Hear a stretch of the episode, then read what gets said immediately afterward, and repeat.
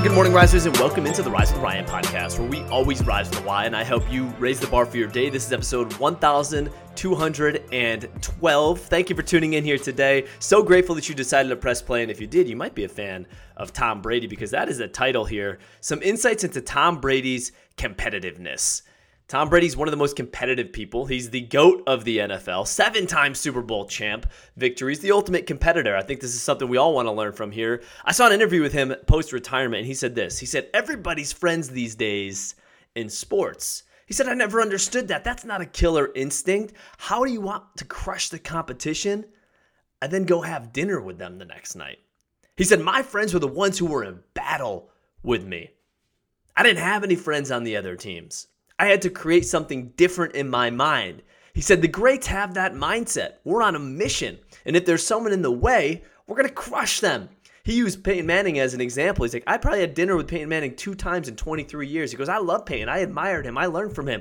But he stood in the way to get to where we wanted to go. If we wanted to go to the Super Bowl, we had to go through him. He ain't my friend, he's the competition. So there's some insight into Tom Brady's competitiveness. I'm going to take this to the next level and give you a strategy so you can adopt this same level of competitiveness. Tom Brady has done work with Tony Robbins now, not his entire career, but towards the end. So some of this probably came natural to Tom, but I bet you a lot of this is something that he worked on, especially as he got older and needed to compete at even higher level. We've shared this before. Tony Robbins says our life really is determined by three things it's the state that we're in, the story that we tell ourselves, and the strategy that we use. Go back to Tom. Tom created a warrior state. When I say state, I mean emotional state. What you're not the physical state you're in, the emotional state you're in, the feelings that you have that are mustered up inside you. He created a warrior state, warrior emotions. He used the word battle in the clip that I saw. Now, in that state, the story you tell yourself is, I'm here to kill the other guy. Why? Because when you're in battle, if you don't kill the other guy, they're going to kill you. So when you automatically put yourself in a warrior state of step into the arena, these are not my friends. I'm here to kill them. They're standing in the way of my goal. That's the story you tell yourself is I'm going to do whatever it takes. And that gets you down to the strategy. So you've got this state, you're telling yourself this story. I'm going to crush them. That's my story. Now, how do I achieve that? there still has to be strategy, and that's the third part of this state story and strategy. Well, when you have that state in that story, you know what your strategy is? I will do whatever it takes.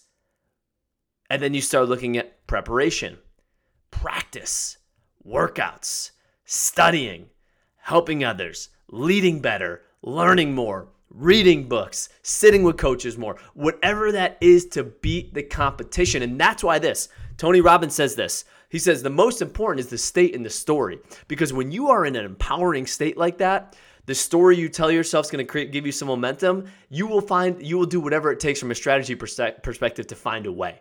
You will, even if something like Tom's going through something and it doesn't work, he's going to keep searching and keep searching and keep searching because that's the state he's in, the state he's in, the story and the strategy. Now, I'm not sure, you know, when Tom Brady went home to his kids, he was in the battle mindset, right? He was probably in a father fatherly state. Now we can adapt and adjust our states based on our circumstances. And this is good for us to get into the habit of doing throughout our day. So ask yourself, when you're going into a situation, what's the outcome you're looking for? And then what state does that require you to be in? The state that I'm in to deliver this podcast is a different state that I'm in to, to play with Caden right? The state that I'm in to play with Caden is a different state than when I'm presenting to hundreds and hundreds of people uh, at work. There, there's different states that you need to be in in order to accomplish an outcome. And then from there, change your mind and change your body to get into that state. The story will follow as you change your physiology and your focus.